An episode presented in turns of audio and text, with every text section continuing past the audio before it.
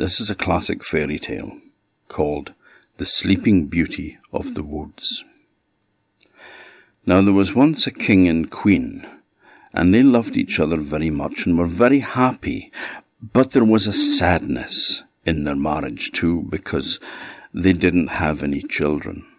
And they longed and longed to have a child, but nothing happened. They were not blessed with one. Now one day the queen was in her bath when out of the water crawled a frog. And the frog stood in front of her, and it croaked and it spoke.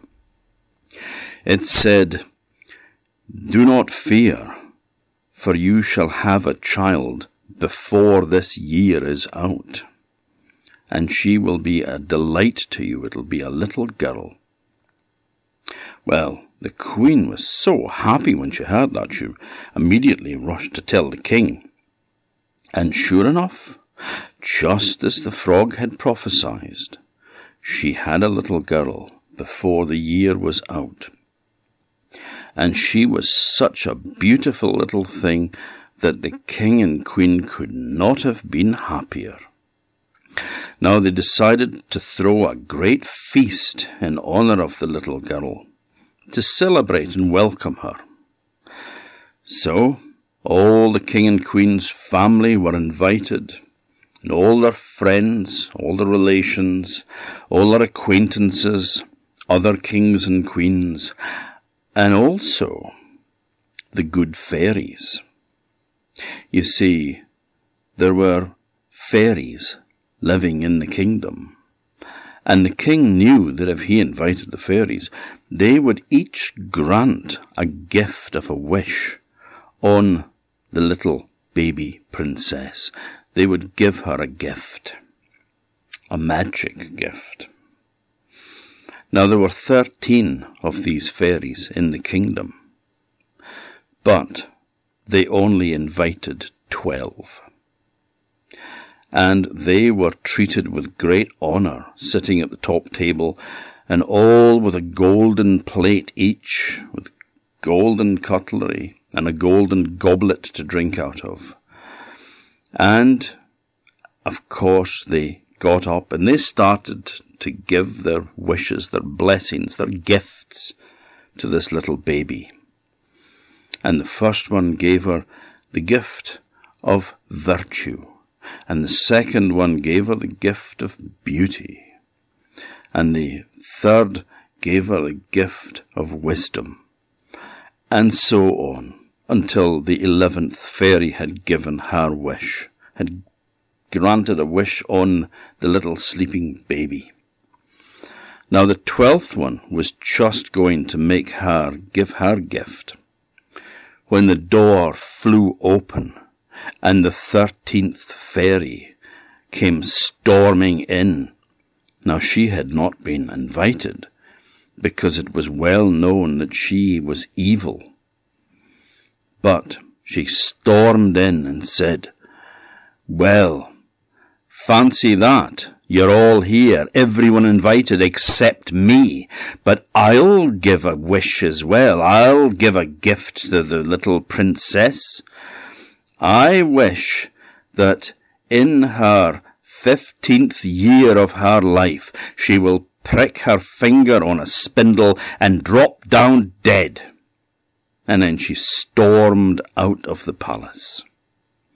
Well, the king and queen sat there horrified as did the twelfth fairy who was about to give her gift. Well, said the twelfth fairy, I cannot undo what has been spoken.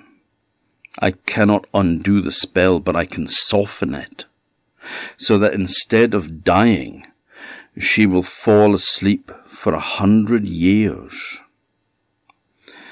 Well, the time passed. The king and queen doted on their daughter, loved her very much. But then, when it was coming near to her fifteenth year, well, the king started to get worried. That curse that the the evil fairy had laid on her, that was working on his mind. And so he ordered that every spindle in the country should be destroyed. Now, these were pointed sticks with a weight on the end that you spun around, and you spun wool or flax on it. It's like a, a simple form of a spinning wheel. Now, all the spindles were destroyed. Not one was left. And the king was happy that they had made a thorough job of completely clearing every spindle out of the country. And so they started to relax a bit. And the king and queen started to leave the palace and leave the little princess alone there with servants, of course. But they didn't take her with them everywhere they went like they used to do. So she would be left, and they wouldn't go away very often, and it wasn't for very long. But one day they set off. Now, the little girl was left with servants again. But she decided to go and explore the castle. It was a huge castle, and she hadn't been through all of it still. So she went from room to room and room to room, and there were plenty of rooms to choose from. There were bedrooms, there was dressing rooms, there was drawing rooms, there was all sorts of rooms.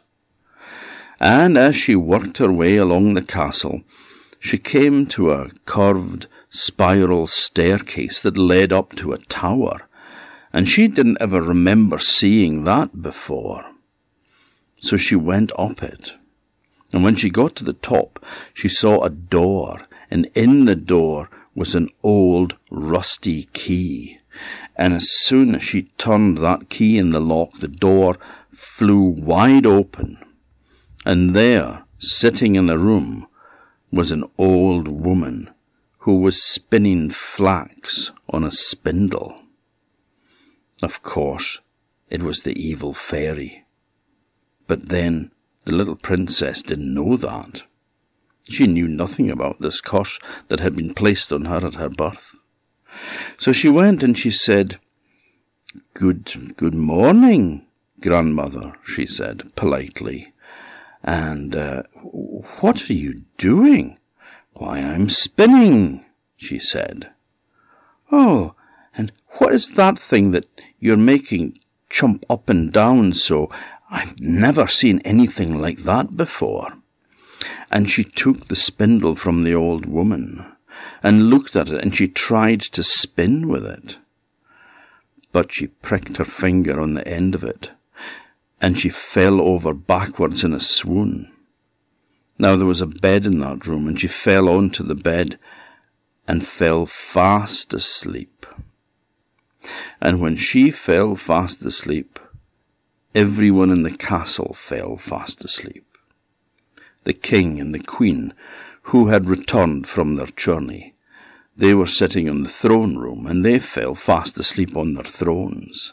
All the courtiers around them, they all fell asleep too. And now all the knights, they fell asleep. The horses in the stables fell asleep. The dogs in the kennels fell asleep the cook in the kitchen who was just about to box the ears of the scullion who used to peel vegetables and wash the pots, he fell asleep too. Now outside, everything fell asleep. The pigeons on the roof put their heads under their wings and went to sleep. Even the flies on the wall went to sleep. And there they stayed not only the living things like that, but the fire itself went to sleep. And the meat that had been roasting over the fire, it too fell into a sleep and just sat there. It was as though time had stopped. Now around the castle, suddenly there grew a thick hedge of thorns, and it was impenetrable. You couldn't get through it. And as the years passed, it grew higher and higher until it completely hid the castle. All the tall spires, the flags that flew from the flagpoles, everything was hidden from sight. Now, the story went about this beautiful lady, this sleeping beauty that was in the woods. And all the princes from round about, hearing the story of how lovely and how beautiful she was, blessed by fairies, they went to try to get through this impenetrable hedge of thorns and see her. But no matter how hard they hacked away at those thorn bushes, they never cut a way through, and many gave up and went home. Others, who were more determined, carried on in their attempt to break through. But these thorn bushes had hands as well, and the hands gripped hold so tightly onto those princes that they couldn't move, and so they stayed there until they died an awful death.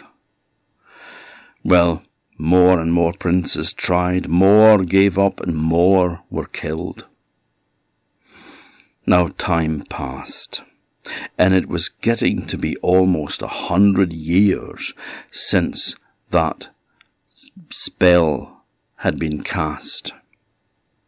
The hundred years was almost up.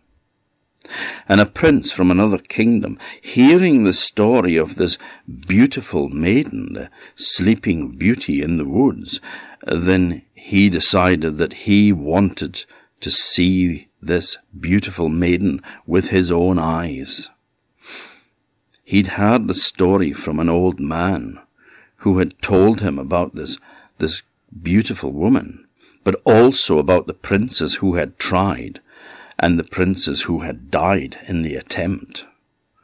But he said, I have no fear of that. I wish to see this maiden, this briar rose. I will risk it. I will attempt to break my way through or die in the attempt. Well, the old man tried to persuade him not to, but it was no use. The prince had made his mind up, and he set off on his horse, and he came to that impenetrable forest, almost, of thorns that circled the castle. But to his amazement, he arrived there on the very day that the enchantment was to end and the thorn bushes there were all covered with beautiful flowers.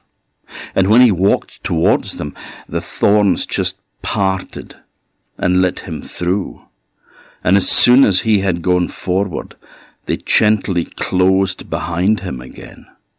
All the way through the thorn bushes he walked, and the thorns parted to allow him in, closing behind him until he came to the castle gate, and he walked into the courtyard, and he saw the horses asleep in the stables, and the hounds asleep in their kennels, and the pigeons up on the roofs with their heads under their wings asleep, and the stillness in that place was unearthly. It was so silent. He walked into the main hall, and there in the throne room he saw the king and queen asleep upon their throne, and around them sleeping all the courtiers, all their knights. He went from room to room through the castle until he saw a spiral staircase leading up to a tower, and he went up it and into the small room that stood there. And there lying on the bed, was the most beautiful maiden that the prince had ever seen in his life. This was his briar rose.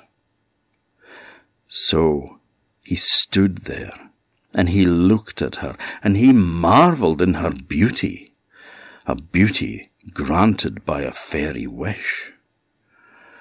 And as he looked at her, the urge just to bend down and to give her a kiss on the lips was too strong for him. And he bent down and he kissed her. And as he did that, as soon as their lips met, then Briar Rose's eyes flickered open, and she sat up and looked in wonder at this handsome prince in front of her, and her heart leapt for joy, and so did he. Now, downstairs, everyone started to wake up. The king and queen woke up in their throne room. All the courtiers woke up. The knights woke up. The cook in the kitchen woke up and boxed the scullion's ears. The horses and the hounds woke up, and the pigeons on the roof took their heads from under their wings, and they preened their feathers, and then they flew to the fields. Even the flies on the wall woke up, and the fire woke up too, and it started to cook the meat again, which had also woken from its enchantment. When they came downstairs, the king, knowing, of course, of this prophecy, of this curse that was laid upon his daughter, could see that the spell had been cast and was now broken. And he welcomed the prince and when the prince asked for Briar Rose's hand in marriage, the king was more than happy to accept. And the wedding was arranged. Now the strange thing was that that impenetrable forest of, of thorns that surrounded the castle, as soon as the enchantment was broken, they sank into the ground and disappeared. Now people from around about, marveled at this ancient castle. And they walked into it and, and looked around and met with the courtiers and the knights and saw the king and queen. But to them they looked strange because they were dressed in old fashioned clothes, clothes that people used to wear in their great or great great grandparents' days, a hundred years before. But the prince didn't mind a thing about Briar Rose's dress. It was her he loved, not her clothes. And so the two of them were married, and they lived happily for the rest of their days.